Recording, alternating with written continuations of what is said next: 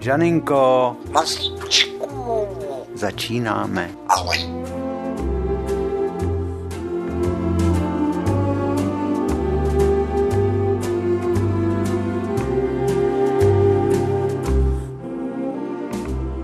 To je ptáček, ten váš papoušek. Vyndal jsem jí z klece, no jo.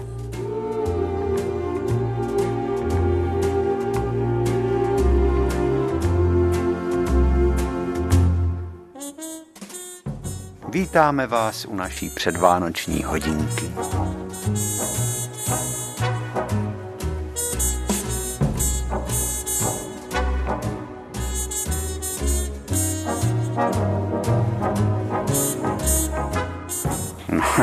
Má nejradši, když jí takhle mudlám. Já ji mám v dlani, je ona to takový chomáček péří.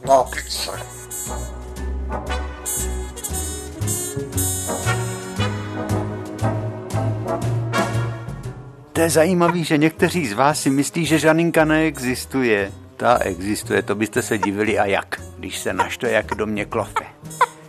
Vidíte, takhle kouká jako slepička. Tak se vás to taky zmocňuje, ta předvánoční nálada.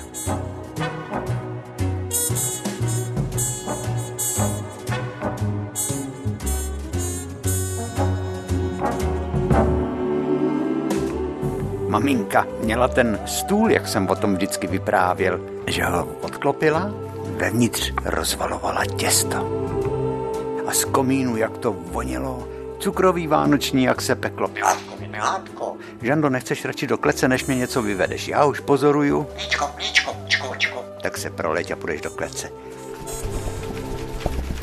Tak. Šup tam.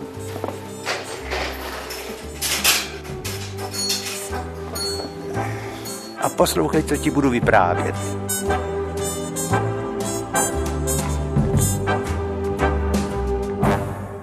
Pamatujete si na to ticho, jak celý svět stih, když napadl první sníh? To jsme se až lekli, když jsme se probudili a ráno jsme třeba museli jít do školy. A celý svět byl takovej stichlej. Dokonce byli slyšet psi, jak štěkali až z okolních vesnic. I z Lubný byli slyšet psi nebo z Panošího újezda a houkání vlaků, jak se neslo krajem. A hodiny, které odbíjeli čas na štítě pošty, byly slyšet doširoka dodaleka. A z kováren zněly kovadliny, cirkulárka ječela v truhlářství pana Beneše. A po obloze co chvíli přeletělo hejno ptáků, dokonce i někdy osamělý vrány. A zajíci, jak se shlukovali v polích na tom sněhu, jako takový tmavohnědý tečičky. A vrány někdy si sedli k ním a my jsme se kolikrát tím sněhovým příkrovem rozběhli, že se na ty vrány nebo na ty zajíce půjdeme podívat, poběžíme podívat zblízka. Když už se zdálo, že si je budeme moc zblízka prohlídnout, ty vrány se najednou vznesly a popoletěly a do zajíců, jako když střelí a rozutekly se. A zase si kus ty vrány dál sedly a my za nima, až se ty vrány nám ztratily v začernalém lese, protože v tom prvním sněhu ty stromy nejdřív byly bílí, pak, jak vysvětlo slunce, tak postupně černaly. A byly černý jako uhel. Jak ty stromy v ovocných sadech, tak i ty stromy na špičce Senecký hory najednou se tak černaly a nad nima letěly takový temný mračná. To ještě napadne sněhu, jsme si říkali, to zase budeme moc stavět sněhuláky. A to zase budeme moc si dělat všelijaký stavby ze sněhu. Když jsme se koulovali, to jsme byli my kluci ze Zabrány proti vsi. To jsme si postavili takový valy z toho sněhu. A teď začala koulovačka. Oni ty koule šli tak pěkně mačkat, když ten sníh byl takovej čerstvě napadaný, jak voněl, tak sladce i nahořklé vrzal pod nohama. A to se rozpoutala taková řežba sněhová. Někdo koupil kouli za krk, tak ho to stučelo. To byla nejlepší trefa. Vždycky za krk. A on ten sníh roztál a ty čůrky, ty stvrný vody tekly kolikrát pod košilí, po zádech.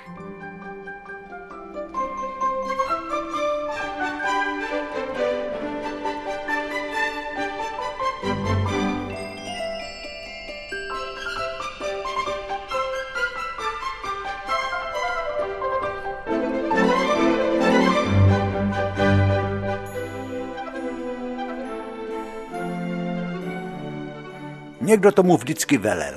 Ten, co velel, řekl, konec války, posloucháme. Zdvihnul prst a koulování na chvilku ustalo, protože po silnici bylo slyšet zvonění. Několika hlasných zvonění, protože tenkrát po silnici koňský spřežení tahali sáně.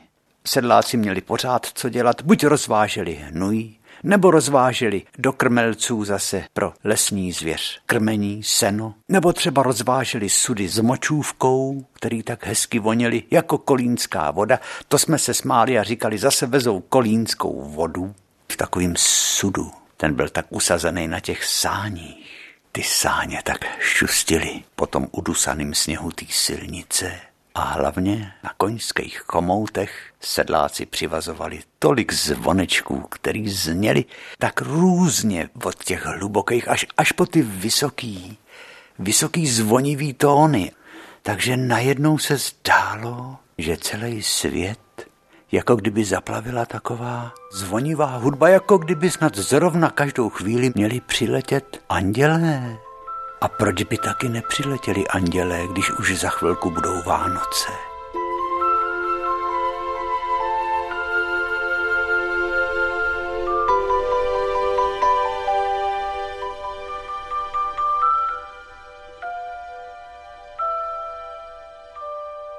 Vozy, ty rachotily, kdežto saně, které byly v tom sněhu tažené koňmi, ani ty koňský kopyta nezvonily odláždění, tak museli ty koně mít na chomoutech celý soustavy krásně znějících zvonků.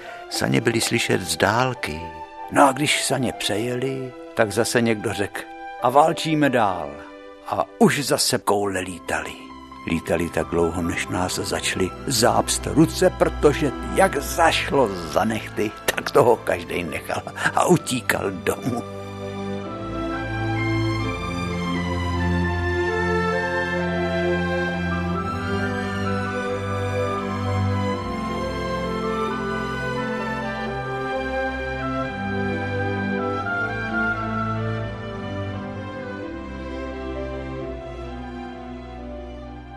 Jan Skácel, zimní, jakoby pokoušel se zrušit svět. Snáší se sníh a cesty k nám jsou bílé. Jsme zasaženi čistotou té chvíle a kde je odpověď? Neslyšně za nás vyzvánějí zvony. Ohluchlý zvoník usnul v závějích a zabolela dálka bez ozvěny, když přestal padat sníh.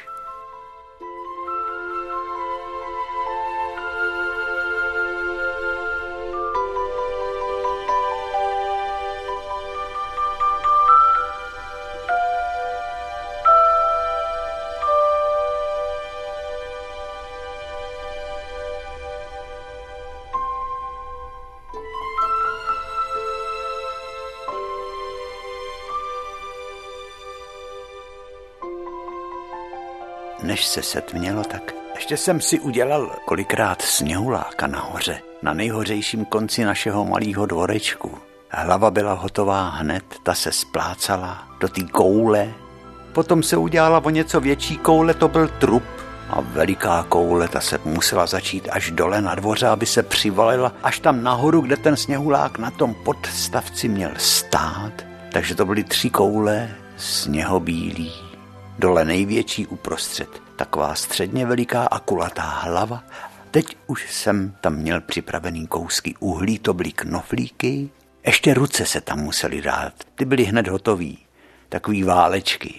Místo nosů mrkev, to jsem si připravil ze sklepa, tam byla hromádka mrkve vedle brambor a kus dřívka místo huby, aby se trošku ten sněhulák smál, tak muselo to dřívko být zahnutý trošku nahoru, ty koutky. No a nahoru na hlavu jsem mu posadil hrnec, který jsem si půjčil od babičky, modrej, takovej smaltovaný, jak do něj míchala slepicím zrní.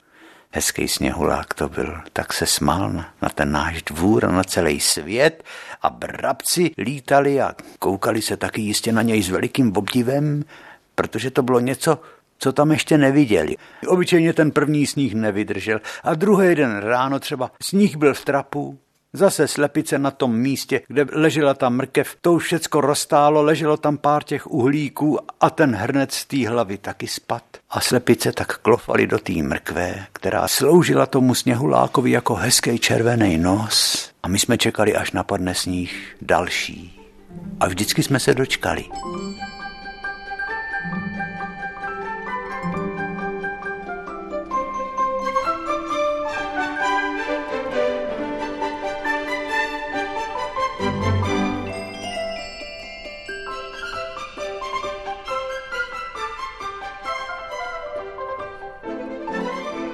Nebo taky přišly holomrazy, že vůbec nenapadal sníh. A to bylo nejlepší, protože to byl led na rybníku jako zrcadlo. Když nejdřív umrzlo, bez sněhu. Potom honem rychle pan Ajbl Řezník, který měl u nás ve velikém rybníku nasazený kapry, musel přicházet ze sekyrou a vysekávat čtvercovou díru do ledu, někdy i 2 nebo 3, aby ty ryby mohly dejchat.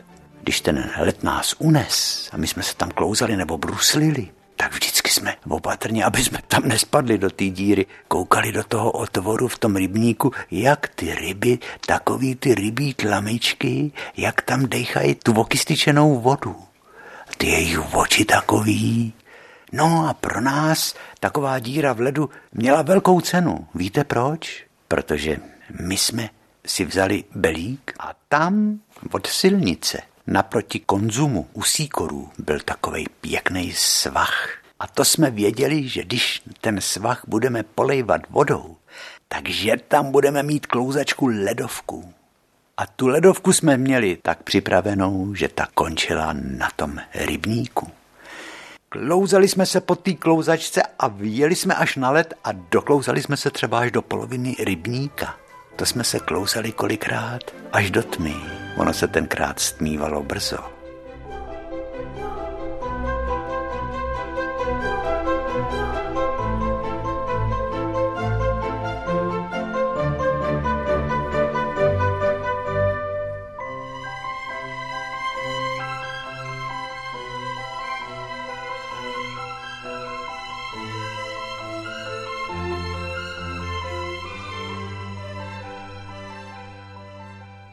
Ale takový krátký výlety do okolí, ty nás tak bavily. To se třeba někde rozlehla rána, když jsme šli polní cestou, třeba za Vovčárnou, směrem k Senecký hoře, najednou prásk.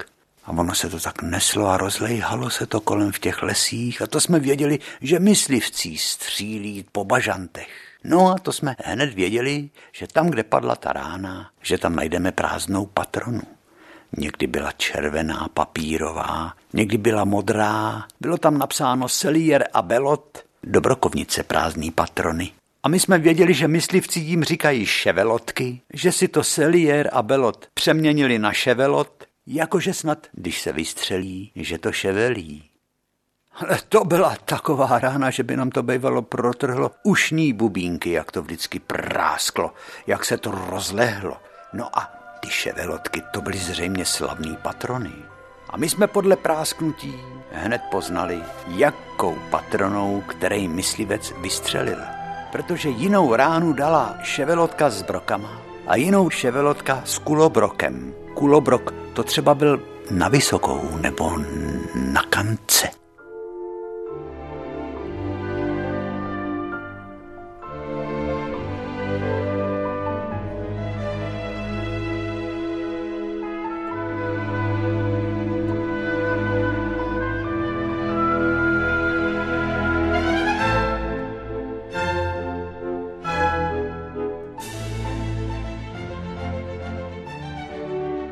a zajíci měli vyšlapaný cestičky a takový místečka u krmelců, kde měli celý takový jakoby rejdiště ty zajíci.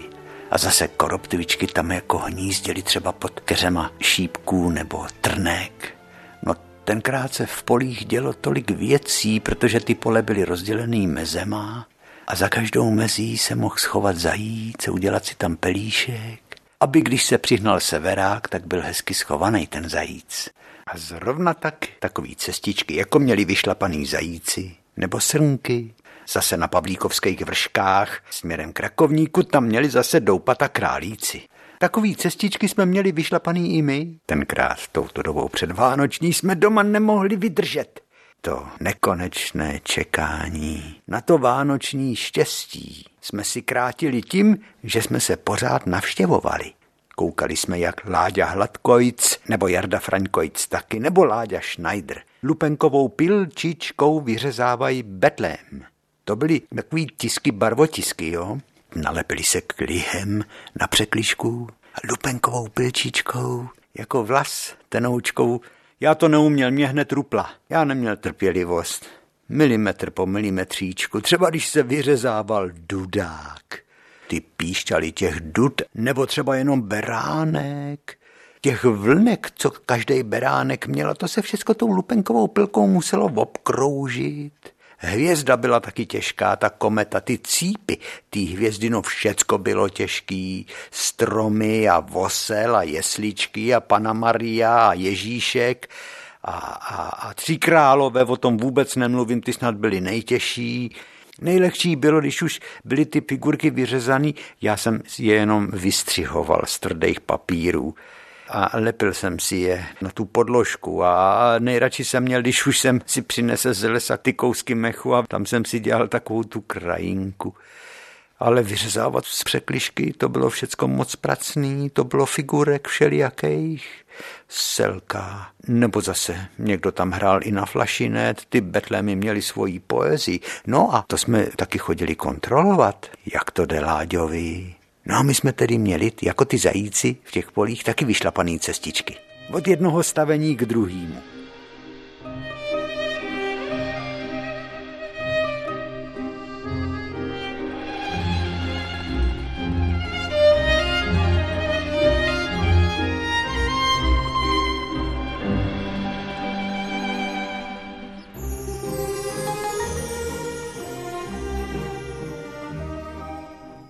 Už to bude brzo, kdy na bílým ubruse bude veliká mísa s pečeným cukrovým. Z voříškového těsta maminka dělala hříbečky, rohlíčky taky z voříškového těsta. Ty se tak rozsejpaly.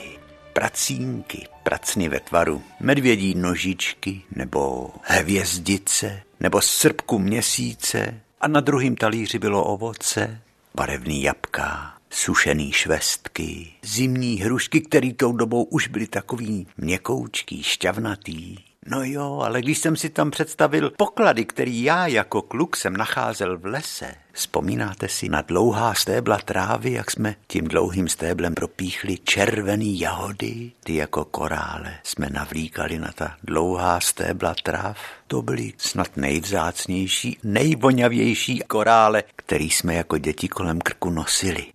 Kdyby taková smeklice plná těch červených jahod tam byla na tom stole, to by se oko potěšilo. Nebo kdyby tam byly ty hříbky pravý, bílý, který jsem nacházel v Senecký hoře, ty by tam taky mohly být. No jo, ale kde je jim konec? Kde je konec červeným jahodám? Sušený švestky, šťavnatý, sladký, jenom se na jazyku rozplynuli. To jsem chodíval za babičkou do sušárny, když sušila švestky. O tom jsme mluvili, jak se ta sušárna rozpálila a z těch jednotlivých takových dřevěných lísek, to byly takový bedínky, tekla ta šťáva z těch švestek, který nejdřív pukly v tom vedru. A ta šťáva zasychala v takových, to byly úplně jako skořápky vajíček, jenomže nebyly bílí, ale byly skoro černý a ty se dali ulupovat a cucali jsme je. Ty vysušený šťávy z těch švestek se dali odlupovat z těch prken těch lísek. A to byla dobrota, to byla chuť.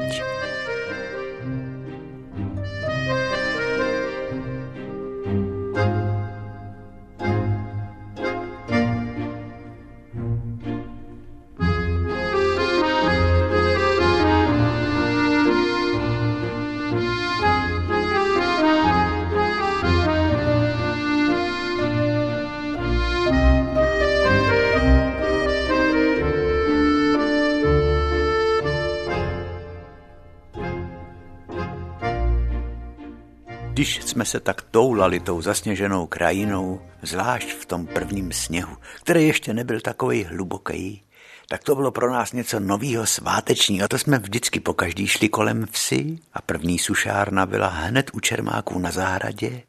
Nedávno ještě, vidíte, jak ten čas letěl, jsme tam před tou sušárnou pásli husy a paní Šilhánová. To byla zrzavá, pihovatá rodina celá. Oni měli asi 4 nebo 5 dětí.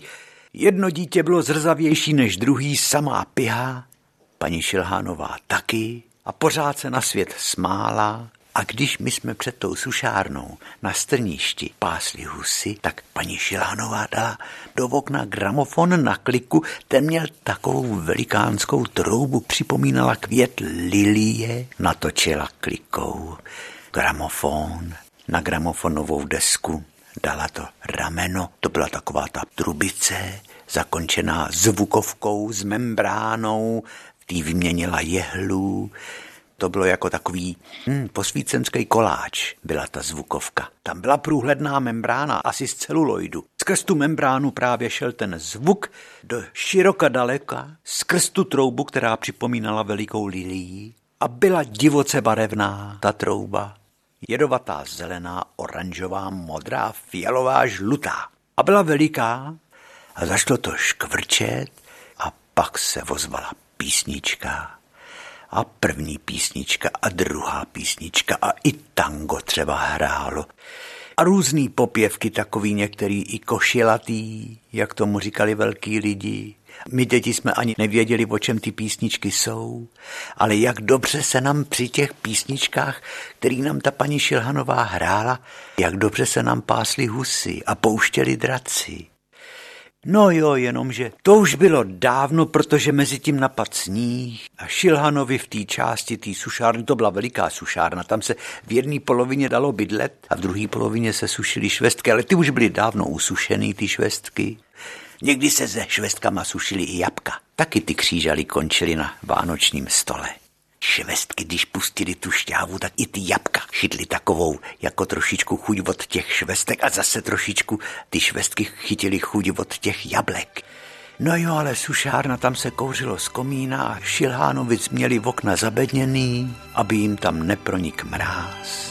A nikdo nebyl venku, všichni byli zalezlí.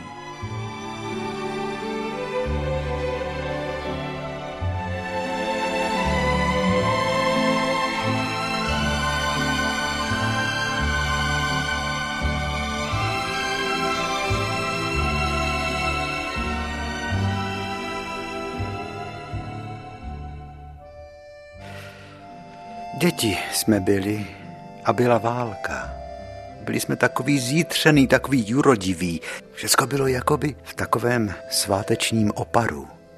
Jako kdyby i ty nejprostší věci, ty věci, které jsme tak důvěrně znali, komíny na střechách, stromy u rybníka, vrbičky, na kterých jsme sedávávali, když jsme si pobouvali brusle, šlajvky.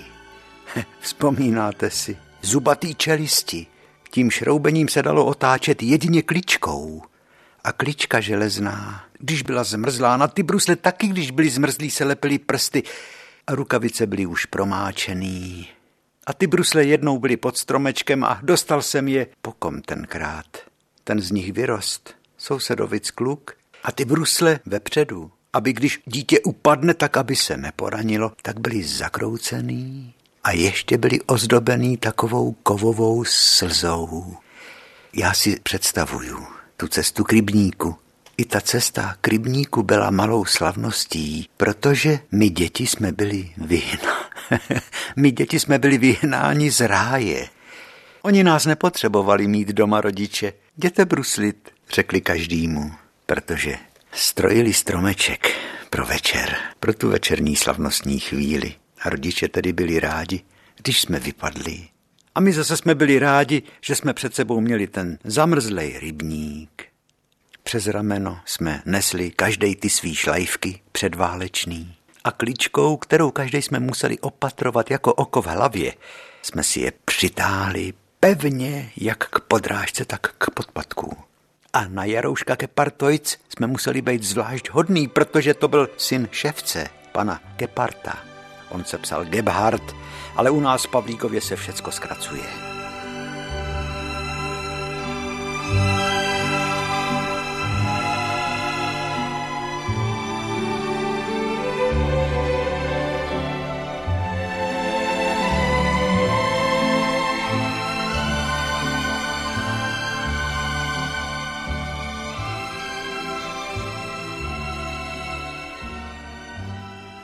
My jsme totiž věděli, že pan Kepart, když to tak začvachtá a udělá to takový takže je utržený kramflek. A to se nedá bruslit. Ale pan Kepart bydlí hned obdům vedle rybníka a i když byl štědrý den, no tak pojď. Ty povstalče, říkal každému a držel v ruce potěch. Chceš přetáhnout potěm? Ale smál se. A my jsme věděli, že nás nikdy nepřetáhne, protože pan Kepart byl hrozně hodnej. Tak si sedni, sundej si to, ten kabát, i čepici, i rukavice, aby tě to, až potom vyjdeš zase na ten led, aby tě zima nerozrazila. Seš nabalený jako pumpa. Tím potěhem si tu botu přitáh ke kolenu, k té zástěře. Tolik barviček na ní bylo od všelijakých laků na kůži, vixů, krémů. Voněla. Kolik nožů měl na verpánku, kolik kladívek tam měl a kolik všelijakých krabiček, jak z plechu, tak i ze dřeva. A ty byly plný hřebíčků špičatých, s kulatou hlavičkou, floků dřevěných. A to bylo takový i to, když jsme se mohli koukat, jak pan Kepart nám spravuje ten utržený kramflek. Na té botě byl vlastně dárek, vánoční první, to pokoukání na ty šikovné ruce. Šídlem nejdřív propích dírku, potom jí prorazil kladivem. Pan Kepart měl plnou pusu floků. Než jsme se zpamatovali, už byl flok v dírce a druhá ruka s kladívkem, který mělo takovou rozplacatělou hlavičku, udělal plesk a podpatek byl přibitej. Tak a můžeš zase jít. Co jsem dlužen? To jsme odkoukali, tuhletu otázku od rodičů. Nech to, chlapče, až toho bude víc. Já to napíšu na futro. Jo, až toho bude víc.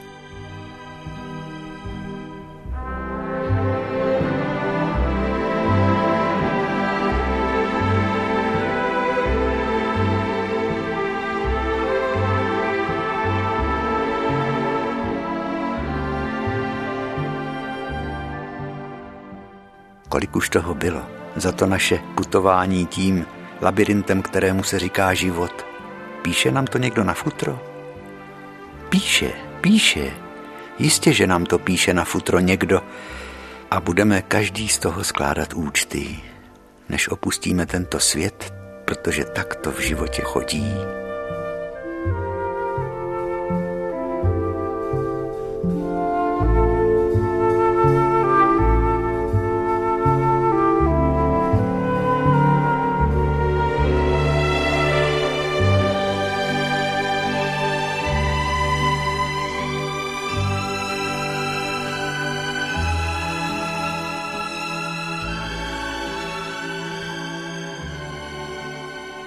Holky měly svoje hry, holčičí. Ty jezdili a říkali, že si hrajou na hada, drželi se za ruce a jezdili po rybníku a některý dělali i jako krasobruslařky. Na těch šlajvkách ono to moc nešlo. Ty vinty škrábaly do ledu. Ale my kluci jsme hráli hokej. Hokejkama, který jsme si nejdřív sami stloukli z prkínek. I o puky tenkrát byla nouze ve válce. To nám schovával pan švédské part, ty starý, ochozený kramfleky. Takže v jedné kapce jsme měli kramflek, ořezaný jako puk, a v druhé kapce kličku na ty šlajvky. A tak, jako děti jsme si připadali, že jsme moc bohatí, protože to byly moc důležité věci. A když jsme měli žížeň, my děti jsme neměli v Pavlíkově žízeň, ale žížeň, tak nám stačila sněhová koule, kterou jsme cucali, anebo špičkou. Vzadu na brusli jsme kopli do ledu a vyloupla se z ledu taková střepina. Někdy tam byla třeba i zamrzlá červená kulička hlohu nebo kousek lístečku. I tím se dala zahánět žízeň a co nám zvlášť chutnalo, to byly zmrzlý šípky. No a takový zmrzlej šípeček, když se opatrně odloup od té větvičky, tak tam zbyla dírečka. A to jsme věděli, když byl naměklej takovej, že když opatrně se zmačkne, tak tou dírečkou se dá vytlačit taková nasládlá, nahořklá, ale moc dobrá marmeládka, kterou když jsme přicucávali k tomu kousku ledu, museli jsme jí mačkat opatrně, aby nevylezly chloupky z toho šípku, protože to by jsme se rozkuckali. Ale marmeládka ze zmrzlých šípků...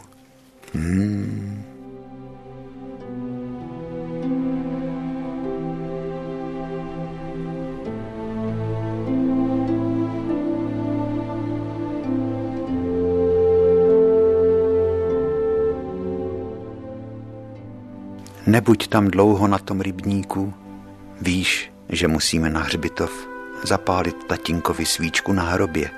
To mě začala maminka říkat, když mě v 6 letech táta umřel. No, postáli jsme tam v takovým klidným vzpomínání.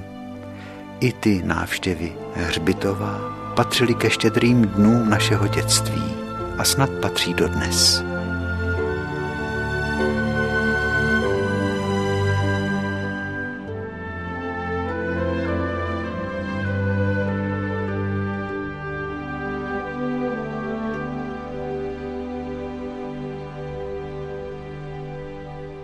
Když se začalo šírat, a to bylo brzo, ještě nebyly ani 4 hodiny a už začal padat soumrak.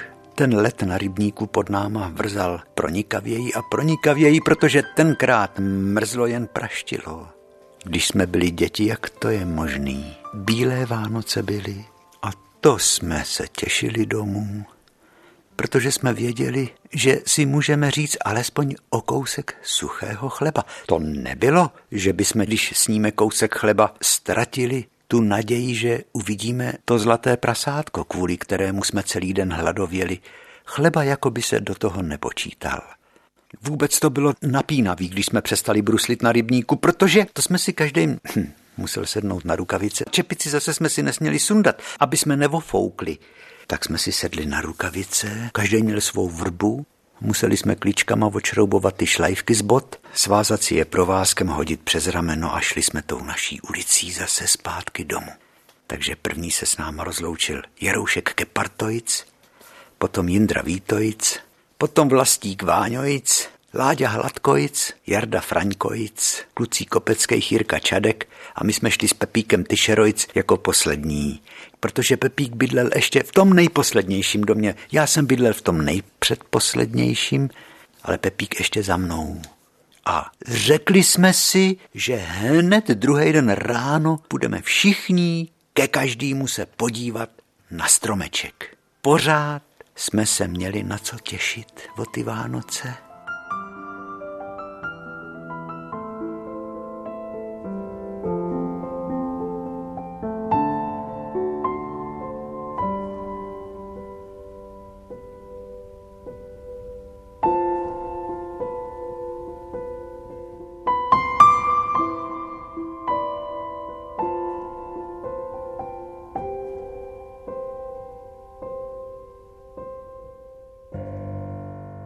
Do kolika let našeho věku jsme tak bezelstně věřili v Ježíška.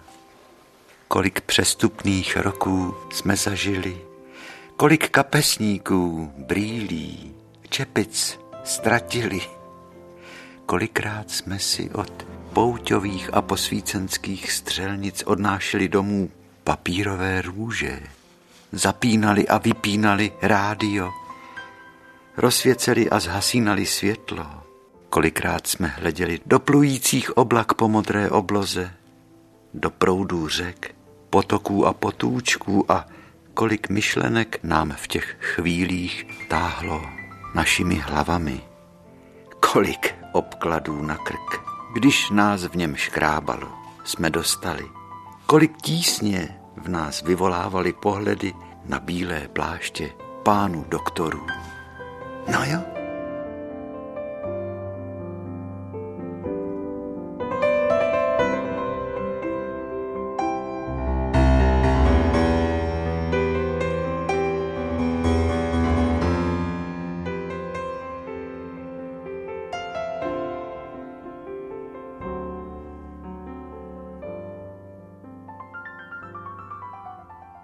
těm Vánocům se spělo vlastně už od konce léta.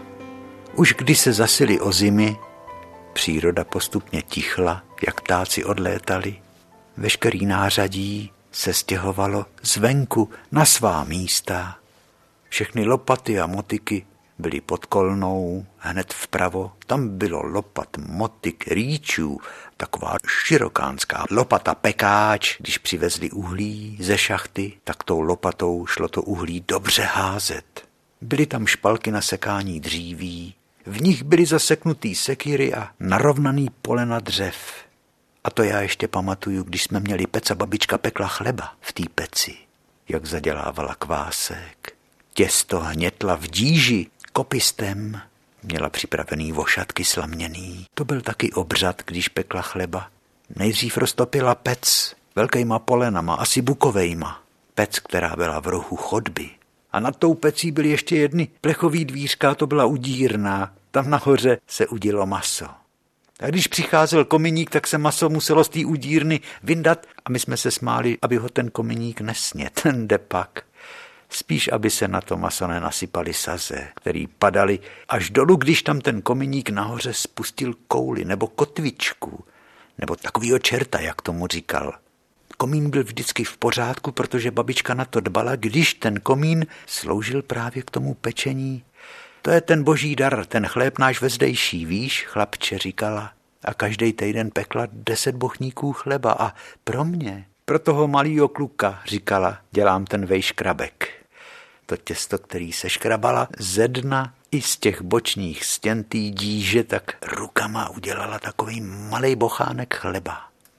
No, ten jsem měl rád.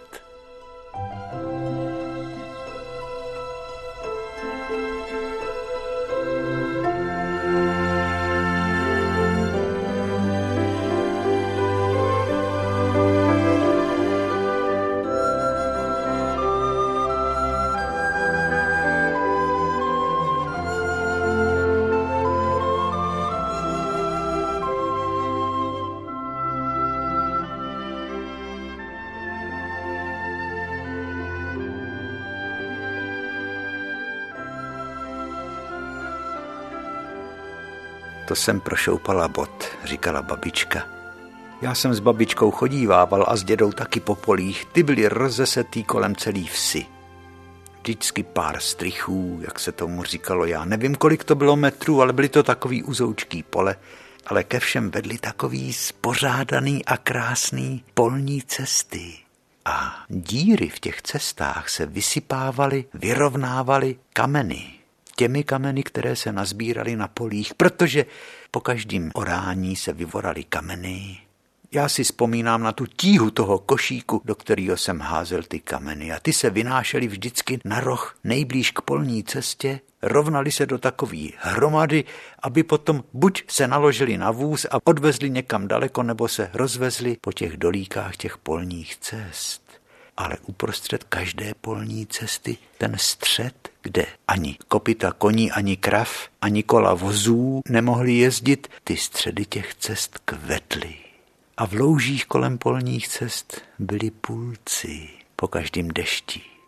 Studánky, jak byly kolem polních cest a u božích muk a v údolíčkách, kde byly lísky nebo břízy a po hladinách těch studánek jezdily vášky.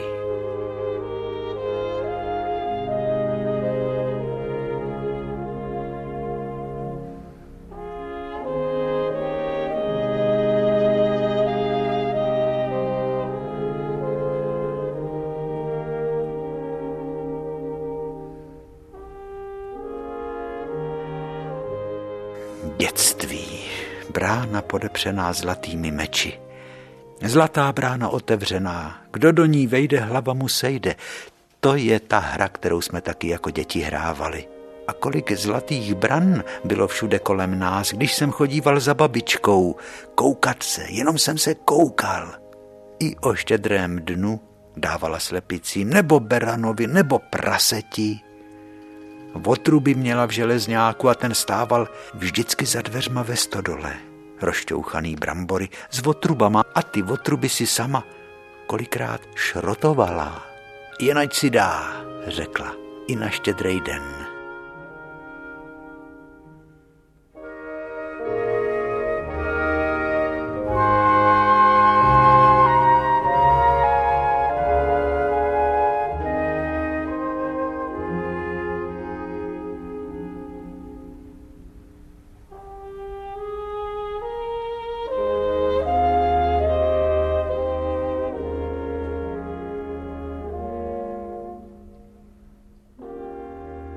Úhní, říkala, potom jsem slyšel v tom zavřeném chlívku, jak vede řeči s tím prasátkem. Všecko mělo svůj řád.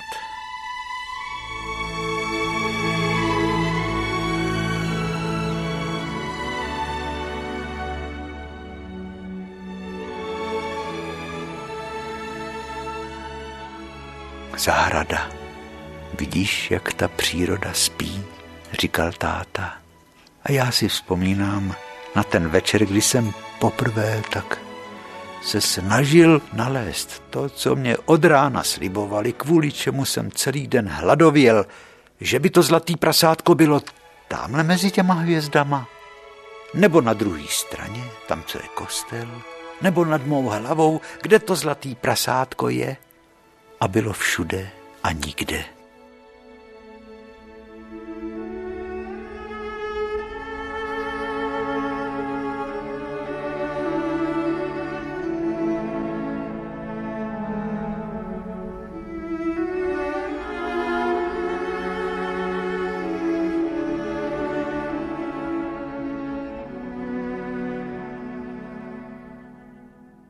Co se v době našeho dětství věšelo na stromeček?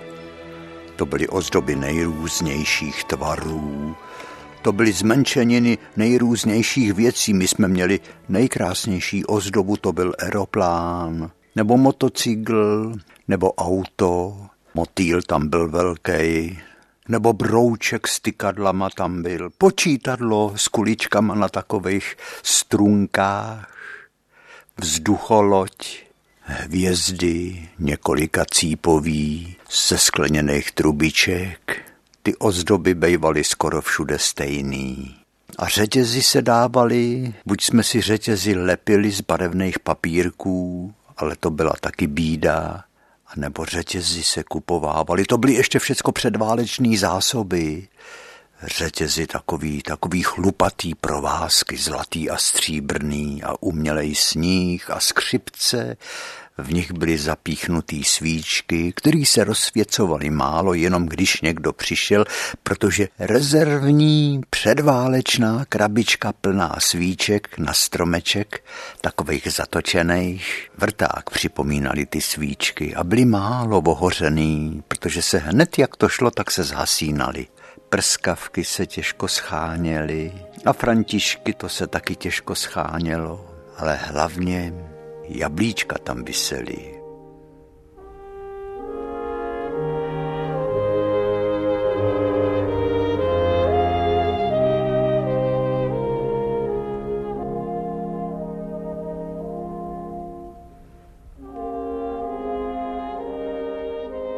My jsme se těšívali, až budeme chodit po kamarádech, vokukovat, jaký kdo má stromeček a hlavně, co pod ním dostal. Jak jsme se těšili na to, až dostaneme třeba nový sáňky, což já jsem nedostal nikdy, ale jednou jsem dostal lyže jasanky. To mě dělal tesař, pan Opat z kusu jasanů. Jo, tenkrát ve válce to bylo těžký sehnat jenom spony na vázání. Všeho, co bylo ze železa, bylo málo.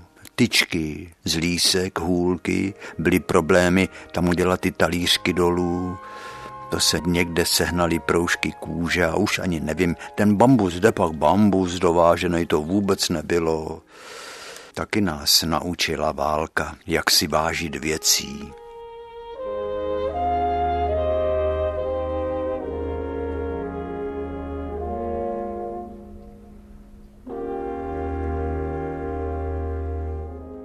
Jako starý film se mě vybavujou nějaký Vánoce v dětství, kdy u stromečku jsme se sešli děda, babička, můj tatínek, maminka a já. 16 bylo. Vždycky musel být sudej počet.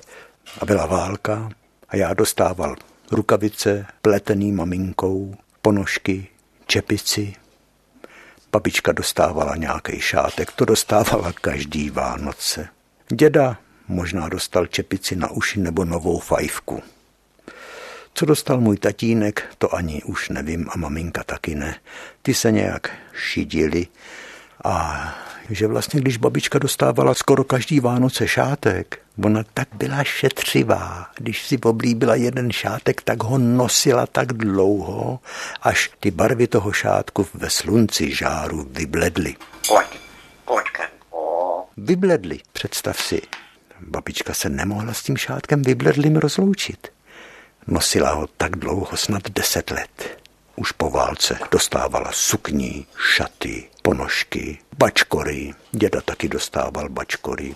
Takže potom najednou, když už babička nebyla a maminka se šla podívat do její skříně, tak tam našla hromádky šátků, zástěr, šatů, který babička nikdy na sebe nevzala, protože ona ráda nosila ty věci až do roztrhání. Ty lidi byli takový šetřiví. Co s tím budu dělat, říkala maminka. Já to snad budu muset rozdat ženským.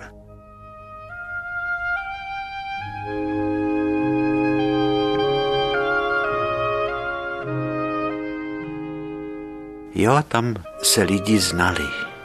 Tam jeden druhý mu viděl do talíře. Taková malá vesnička a taková veliká pospolitost lidí. Tam jsme se nerozlišovali na chudý a bohatý. Tam jsme klidně si chodili hrát do rodin sedláků. My z toho konce, kde žila jenom chudina, ze Zabrány, jsme klidně chodili do vsi za klukama jirkovských dostatků, kde měli tak velkou jedli třeba vánoční. A jak jsme přišli? Hned paní Jirkovská, co si dáte, co budete chtít. Namazala buď chleba máslem a medem, to bylo vždycky, nebo chleba škvarkovým sádlem a s cibulí. To byly dobroty, hlad je nejlepší kuchař a my jsme měli v dětství hlad pořád. Uvařila nám třeba jitrocelovej čaj, když slyšela, že chrchláme, že máme kašel. No, štědrý byli lidi, hodný lidi byli na sebe dřív. No snad jsou ještě dnes, ne? Aspoň pár jejich hodných.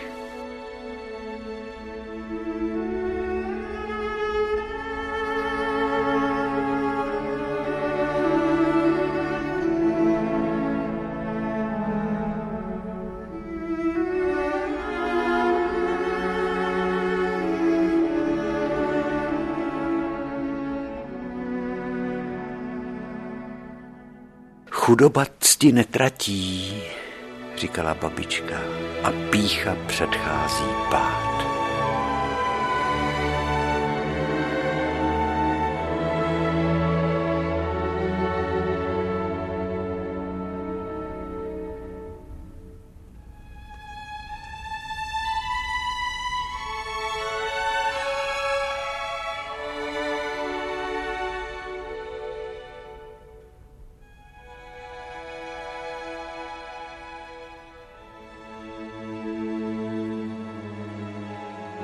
Vánoce, ty svátky života, radosti i lásky, ten starý svět tak neúprosně odvál do vzpomínek, ale vidím na tom průhoně, na kopci závěje a vidím všechny ty vesničany. Děti jsme tam taky pomáhali se prokousávat závějí a sedláci odváželi ten sníh na saních, velký sáně, tažený koňmi. Ty koně tak šťastně frkali, radostně, protože si mohli protáhnout i v zimě svaly.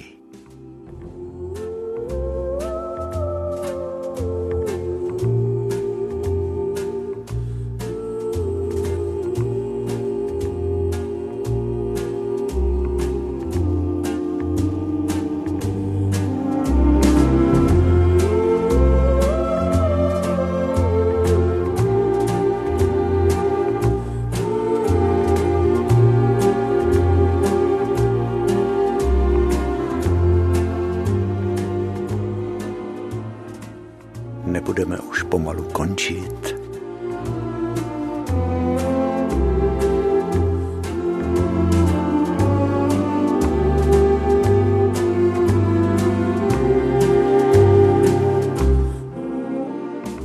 Takže vážení, ať se vám povedou vánočky, cukroví, ať se nepřejíte.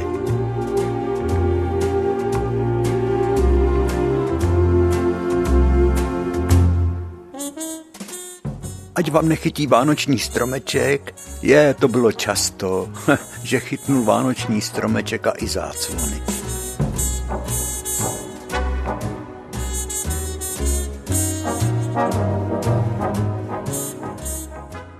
Takže vám děkujeme za vaše dopisy, za to, že jste na nás tak schovývaví. Hlavně na tu moji hovorovou řeč. Já mluvím tak, jako v dětství se mluvilo tam u nás na Rakovnicku. Těšíme se, že se společně setkáme u našeho pořadu příště.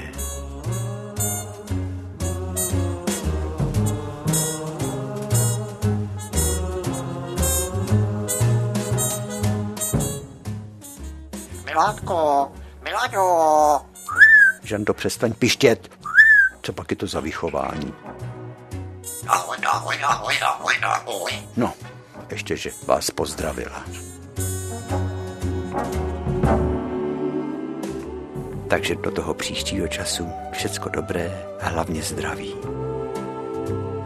Ať hezky vkročíme všichni do nového roku.